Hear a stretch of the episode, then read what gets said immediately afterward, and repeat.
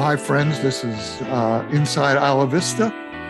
I'm Dick Flacks, your once in a while host for Inside Isla Vista.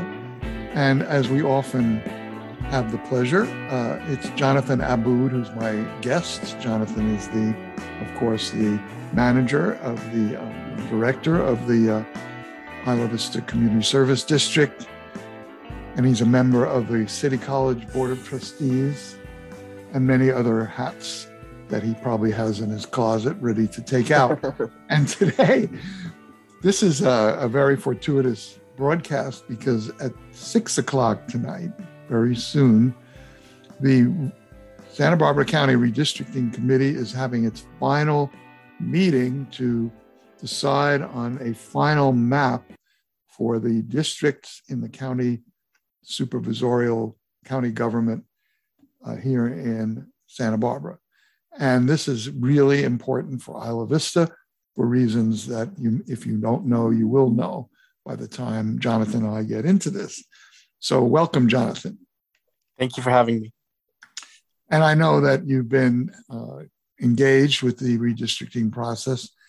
What's the history of Isla Vista in the redistrict in the districting situation in, in this county? Yes. So Isla Vista for over a hundred years, I believe, uh, has been located within the third district of the county board of supervisors. So it it's been the historical district that Isla Vista has been in.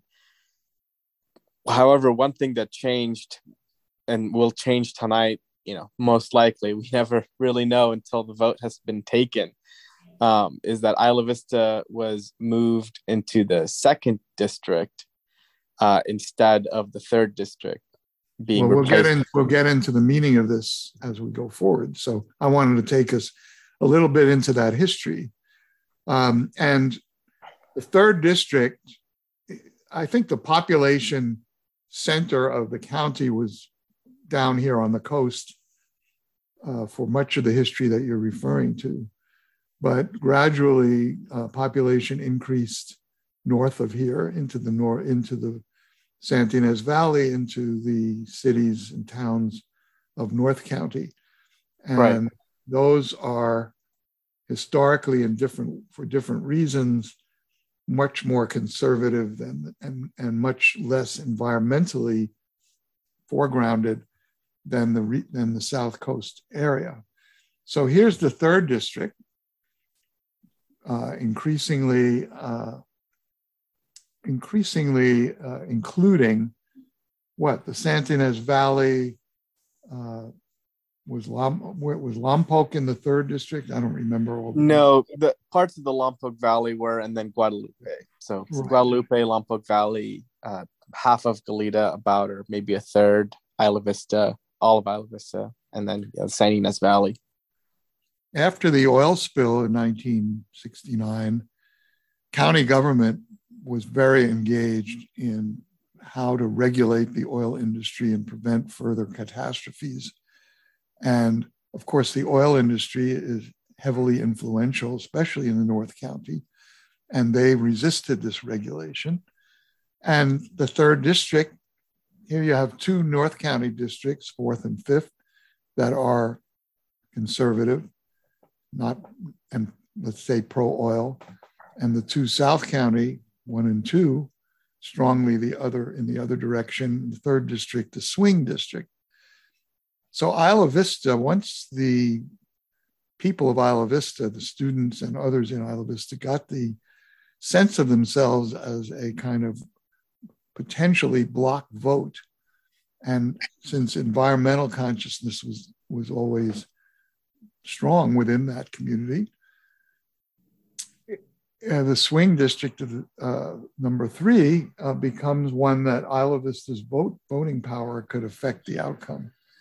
And in the past, before you were maybe even born, we had some pretty conservative supervisors representing that third district, and a big battle for a long time on the part of the Republican Party and, and related groups, questioning the student vote altogether.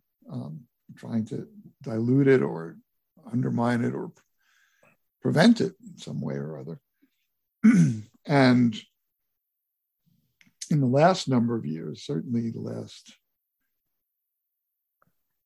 maybe 16 years, uh, this district has been represented by um, pro environmental supervisors right now, Joan Hartmann.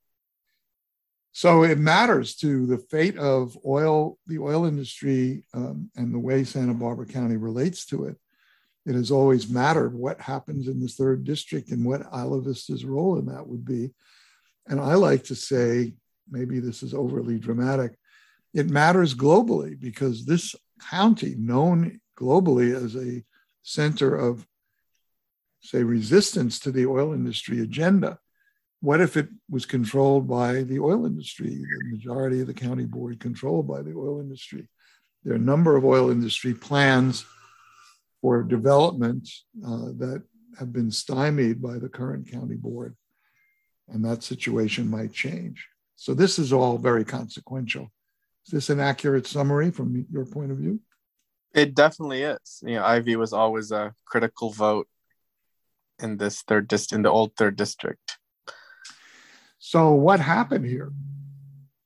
You know, it just the the commission was seemed to be really set on getting IV out of the third. I mean, there was a lot of advocacy from conservative voices to split IV out of the third district. Like a lot of people spoke in the public comment, and it was a lot of derogatory language. I mean, Isla Vista is not a bad place. It's a, it's just as good as anywhere else.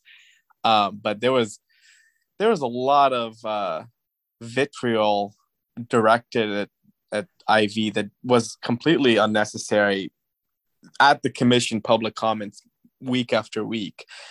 Give us a flavor of that. Oh, I don't even want to repeat some of it. I mean, it's just like just just a lot of folks saying things like these students they don't care about this area they're just here in and out i mean that's just a mild thing to say. It's like they obviously do care about this area if they yes. if they live here. Um, they say like oh people in isla vista they don't have anything in common for all these different reasons. You know they're all these different traits they adjectives they give to people here.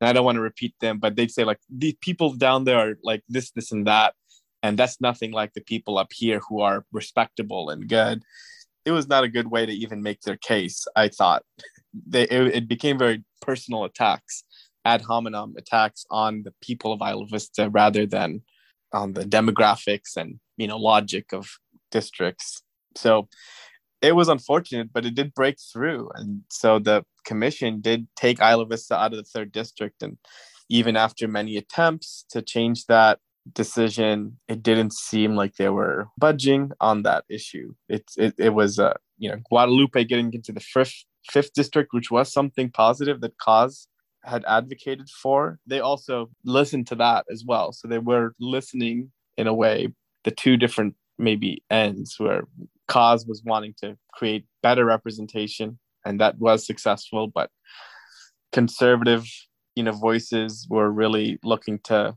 create less for Isla Vista and you know I'll say like the new map is not terrible um Goleta can still elect a environmental supervisor because they took our spot in the third district it's all of the city of Goleta pretty much rather than all of the community of Isla Vista. And we're almost the same size as Goleta even. So I think it's not like now the county board will be not a environmental majority. However, Isla Vista's voice will be very diminished. And I said this at the commission.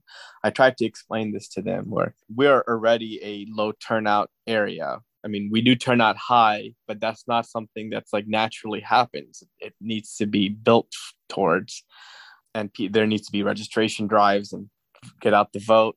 We are a low turnout area, and by putting us in a midterm year and in a you know in a position like supervisor where you can decide the vote in the primary with the majority, IV can usually only turn out a few thousand, one to two to three thousand during a primary midterm year. So we won't be a major factor comparatively we might still be a factor, but we won't see the same kind of outreach to voters here by candidates because it's not a critical vote like it used to be. I think you and I really agree with this, with each other on this. That, and I wrote uh, something to the commission, hoping that they'd pay attention to this point, which is quite apart from whatever the policy meanings are of, of the third district, you know, whether IV's in the third district or not. It was a big, to me, an, a significant incentive, right, in, in right. the voting behavior of, of students and, and, and other Isla Vista residents that they would make a difference. Their vote actually was really important for the future of the, you know, of the community uh, because of the swing nature of the district. And I didn't really emphasize what you also said, which is the um, third district votes occur occur during presidential election time, which maximizes turnout in that way as well. So this that kind of incentive. So you're you're you're feeling that that that kind of incentive won't be there now that because the second district is already their values are much more likely to be similar to what Isla Vista already would support. Is that the yeah, point? potentially or not. I mean, we, you, I think the current supervisor, Gregg Hart, is 100% aligned with our values. Lived here, was on the community council here. Right. Um, but in the future, you never know who's going to be running for this seat, and they they might not have the same values as IV, and they may. But either way, who, the candidates running, I don't see them investing effort in even being in Isla Vista because it won't be a a critical part of the voter turnout in the primary June election in a in a midterm. So you know, let's say eight years down the line, 2030 or 2028, you know, whenever a new supervisor is being elected, we won't see the massive campaign effort that campaigns like Supervisor John Hartmann and Doreen Farr had put out in Isla Vista, because for them that was a major part of their electorate and, ab- and ability to win. Whereas even if there's two competing supervisors and one is more aligned with Isla Vista, it's not that many votes that will happen in the June primary for a campaign to make that investment. I'll give you an example. In 2018, for Measure R, which was the tax to fund the Isla Vista Community Services District. That's how I get paid. uh, full disclosure, but uh, that tax, which funds all our services, everything we do, lighting, public safety, community center, it's it was a major tax. We needed that tax for the community to have our own revenue.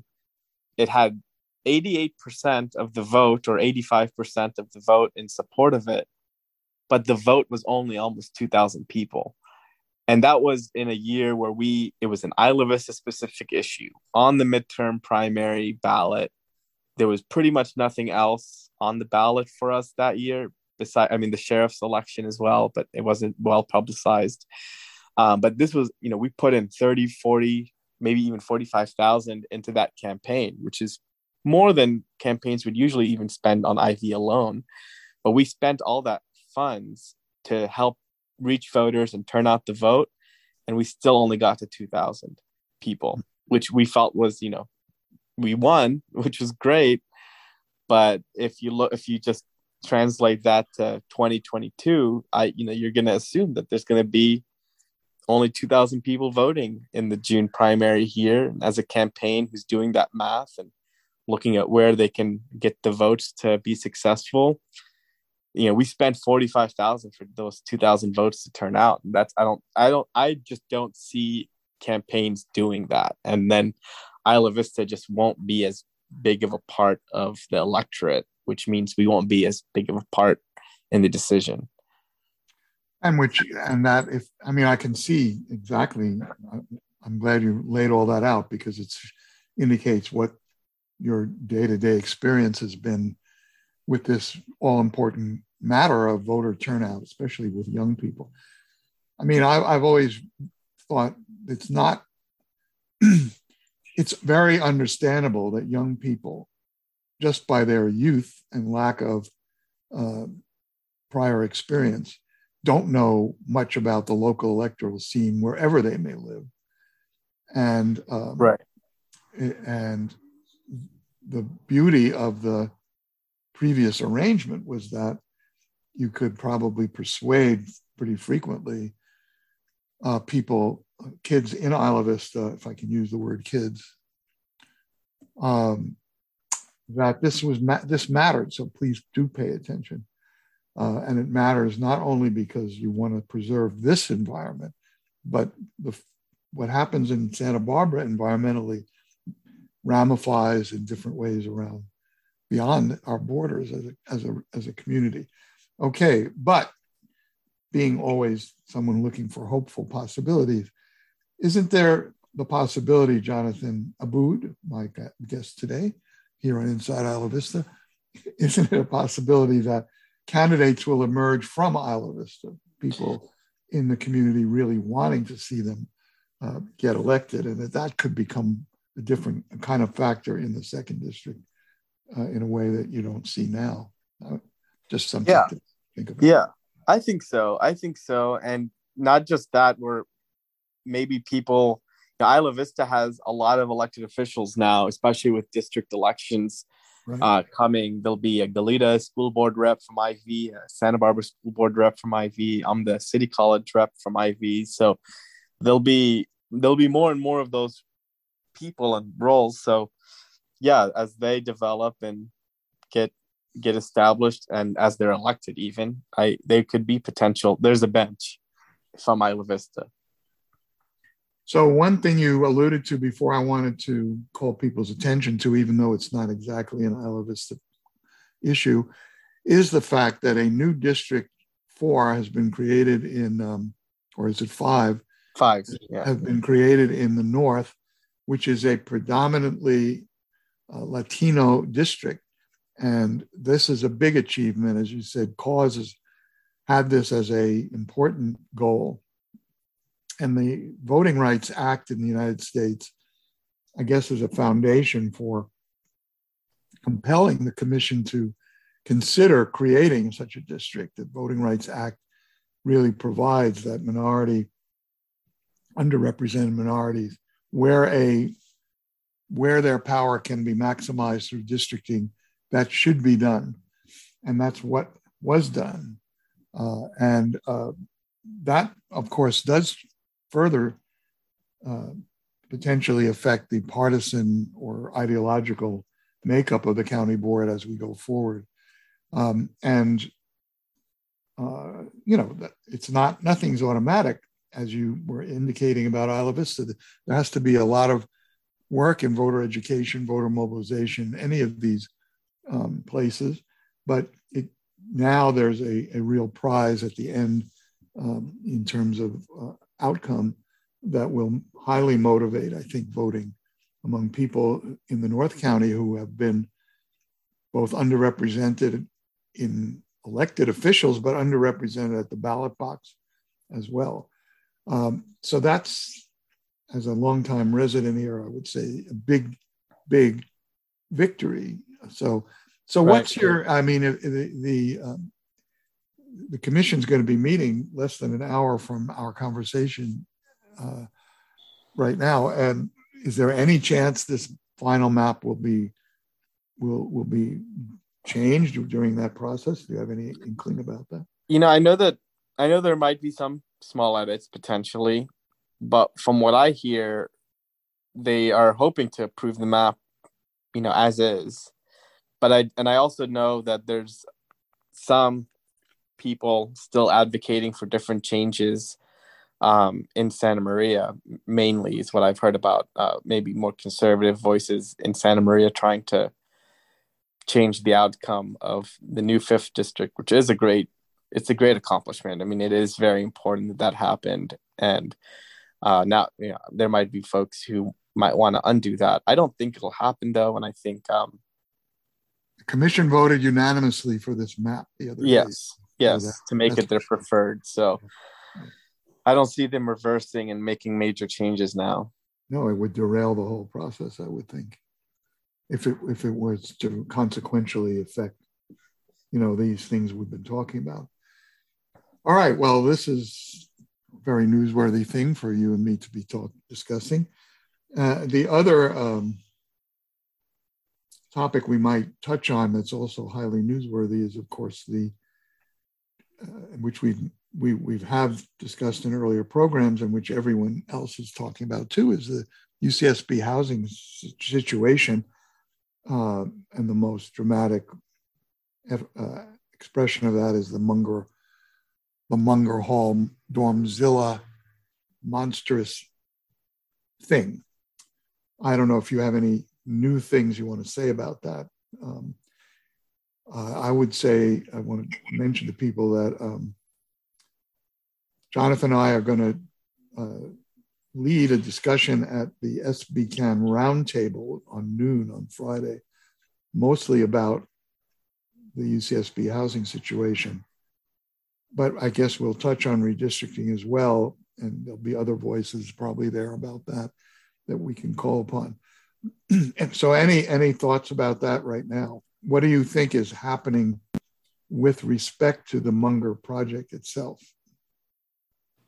Yeah, I, you know, I I don't know exactly what the project status necessarily is, but I think what I've kept saying is that this project is just really indicative of a failure to invest in student housing um, by the UC and by the state specifically, not funding the UC to make this happen to over the last many years. I mean, the state has constantly asked for growth from the campuses and has not, you know, has not mitigated that growth. They're not being a good neighbor, if you want to think of it that way, to all the communities that a UC is in, ours included. I think ours may be one of the most impacts from yes. the growth. Um, but I think the state needs to take its responsibility. And it was, but I, you know, like I said, also, it was not a smart idea for uh, us to go, us being UCSB. I'm not in that decision though, but it wasn't a smart idea for UCSB to go all in on focusing on Munger Hall as the solution to all housing issues in our in our region.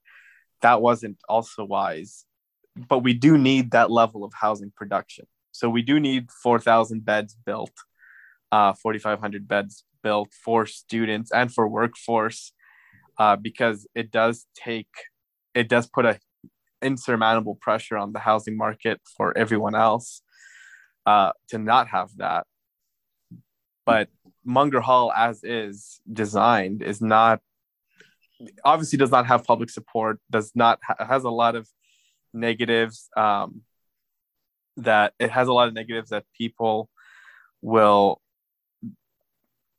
not will not be conducive to academic success. I mean, the windows are the main thing that people talk about, but there there have been uh, other issues noted, such as um, the the amount of people in one spot and considerations for how that connects to Isla Vista is something that was raised recently.